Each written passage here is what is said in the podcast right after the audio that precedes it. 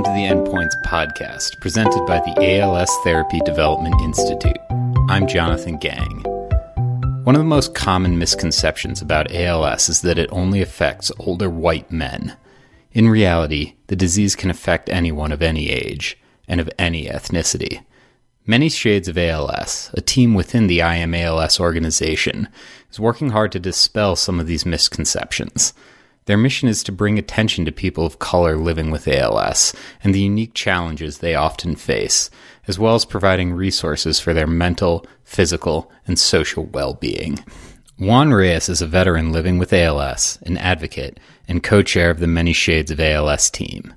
Lakeia Nard is a member of the team who lost her son, King'Nazir, to a rare form of pediatric ALS and also runs her own nonprofit, Melanin Children Matter. Today, on Endpoints, they both join us to talk about how the team came together, its mission, and how the ALS research and medical communities could be better serving people of color with the disease. the many shades uh, team came about when several of us in the ALS community within I AM ALS recognized the gap in uh, resources and information and guidance available to communities of color. It is often said that there is a misconception that ALS is a older white gentleman's disease, and uh, many of us quickly discover that ALS does not discriminate based on anything. it does um, afflict anyone and everyone, uh, regardless of demographic, ethnicity, or culture. and as we grow better at uh, advancing the science of uh, diagnosing ALS, we're discovering that the uh, diversity of ALS is much broader than we ever expected. And that is the main focus of the team, which is to bring awareness and effect change in the services available to and offered for communities of color.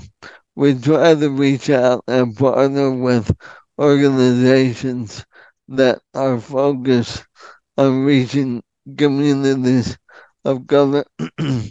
um, uh, for example, we have collaborated with Black in Neuro, which is an organization that advances uh, the professional uh, aspects of um, individuals that work within the neurosciences and neurological fields in the hopes of uh, educating not just them but the community at large with respect to the challenges that, um, for example, individuals uh, that are Black or African American might face with respect to uh, uh, internal cultural biases and external biases that can often create obstacles in accessing timely care and services.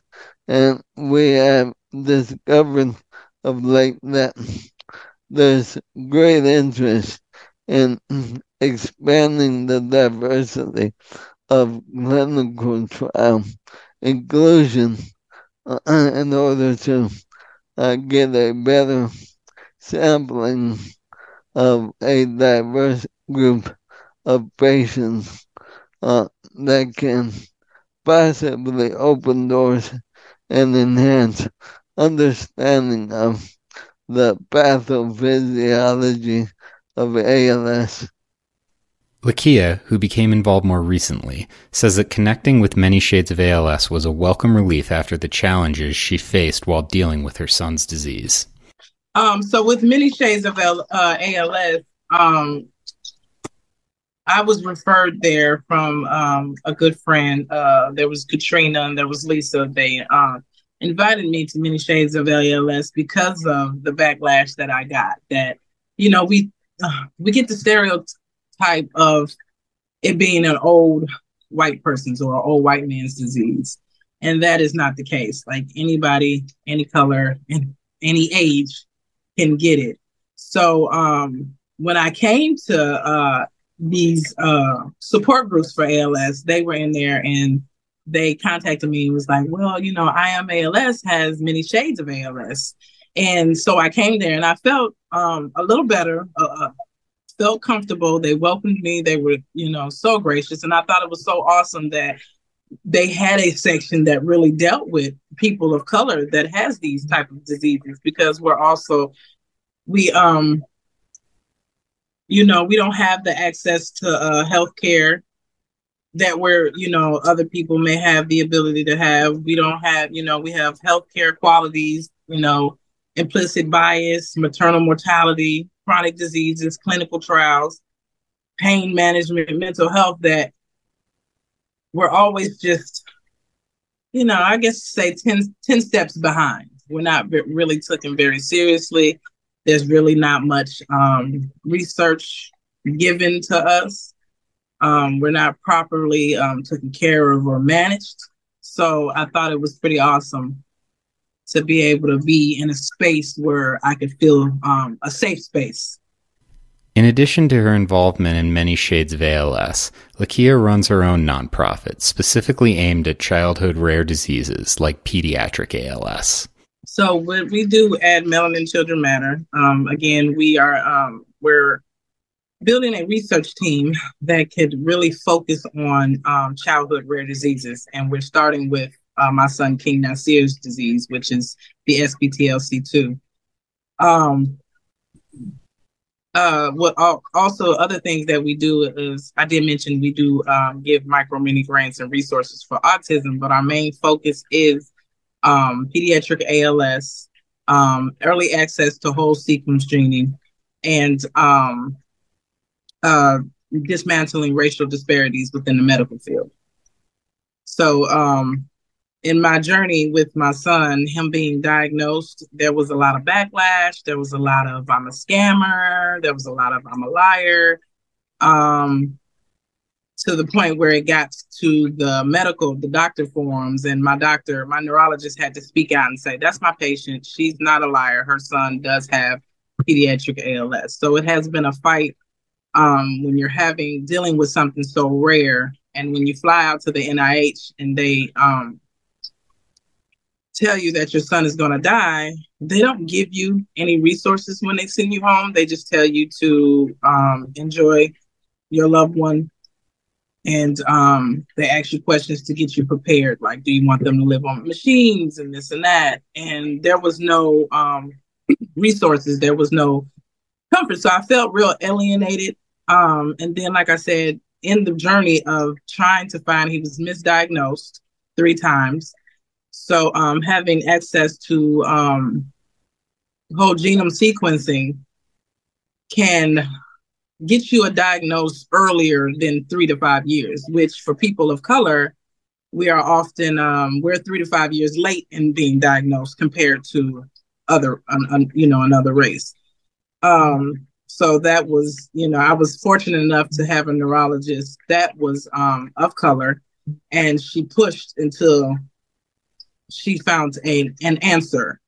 Um, I was real uh, adamant about the answer because every time she told me what he was diagnosed with, I went and I researched it to the core, and I'd go back to her. I'm like, no, I don't think that's what he has. And so she'll have to redo her search, and she's like, you're right, that's not what he has. So we and and with what he had, it looked so similar to um, muscular dystrophy and SMA and and SNARVs, and so had he had got access to the um, whole genome sequencing, all of those steps could have been avoided. um, with the mis- misdiagnosing and getting to the, these treatments a lot effectively, you know, more effectively. Juan says that one of the Many Shades team's primary goals is to bring attention to disparities like these, which he says lead not only to lower quality of medical care for people of color, but also to reduce participation in clinical trials and ALS research.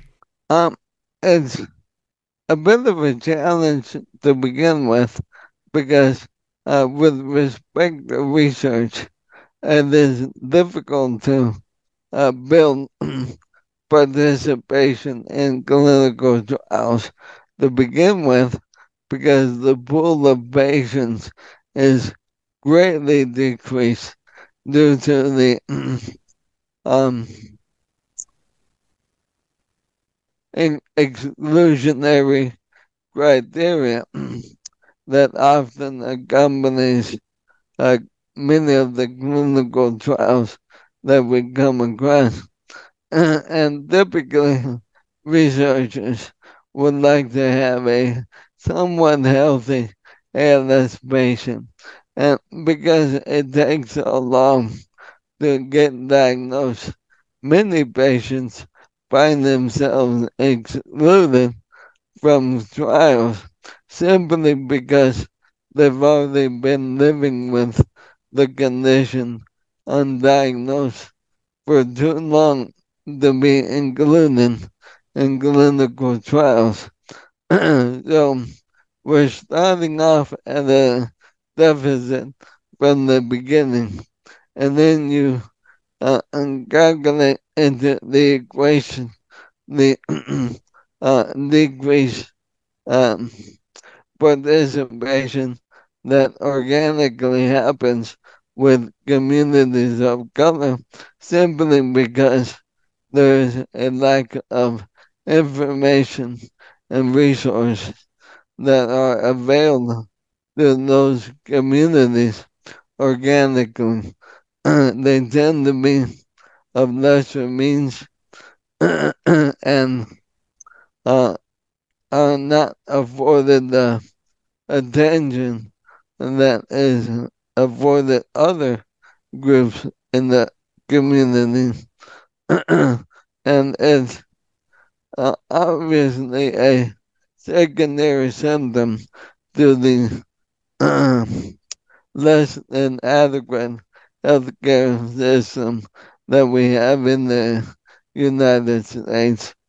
Uh, I find it very difficult to reconcile the fact that in our nation that there's so advanced with healthcare uh, in general that individuals are left behind uh, so often uh, with respect to accessing resources and having to fight for every bit of care that is needed to maintain not just life, but a, a good quality of life. And so we begin at a deficit, and it requires that we analyze the reasons for this happening and that we target those reasons along with the organizations that are conducting research or gathering patients for clinical trials. And it is imperative that we, uh, members of communities of color, be included in the conversations that build clinical trials and research models in order to influence the diversity from the very beginning, at the onset of any research that is going to take place. I personally believe that research advocacy is a big part of the Many Shades of ALS team's mission, but they also prioritize providing help directly to people of color affected by ALS. Juan says that mental health is one of the group's top priorities, and the focus of much of their recent outreach to the ALS community.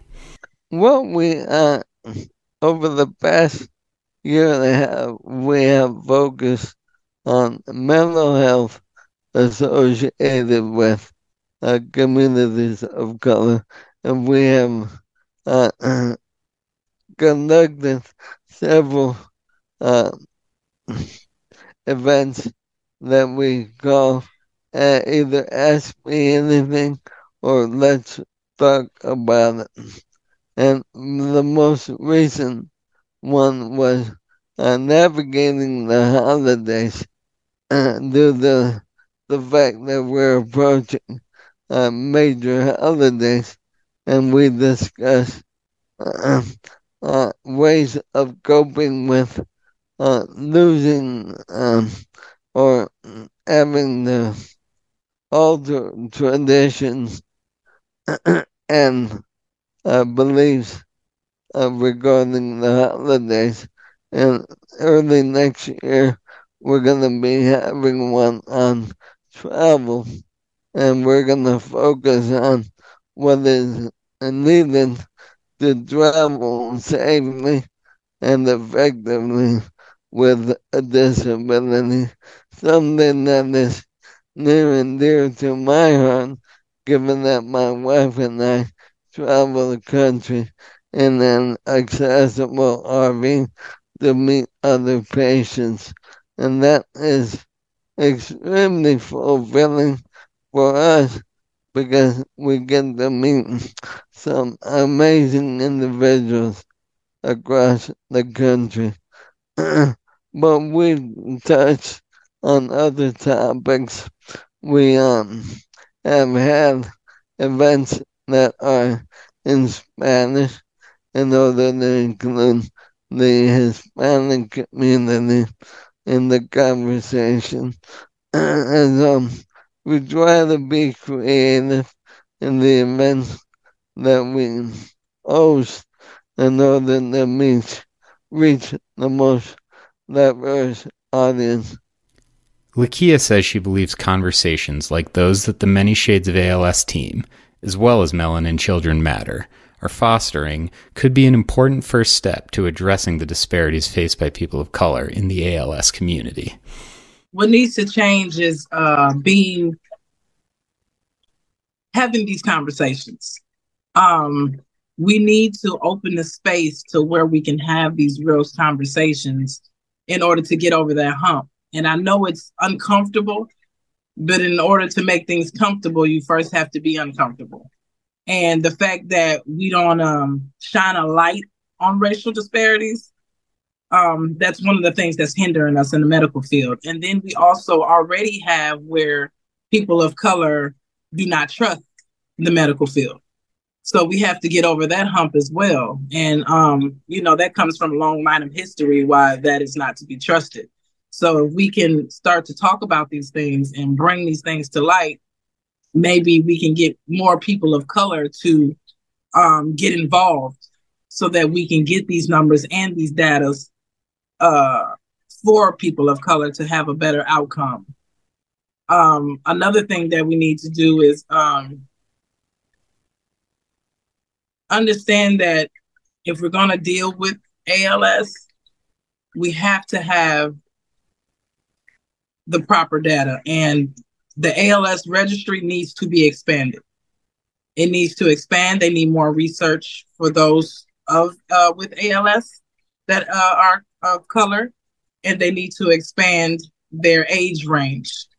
Um, because now you're not if you're if we having children out of here that are um, being diagnosed and you're only doing 18 and up, you're not counting everyone that has it and you're not getting proper data that can help because that child that you're you're excluding can possibly save an adult. So, like for example, my son, I uh, donated my son to the NIH. Um, they took his samples to research SPTLC2, and they've learned a lot just from his samples.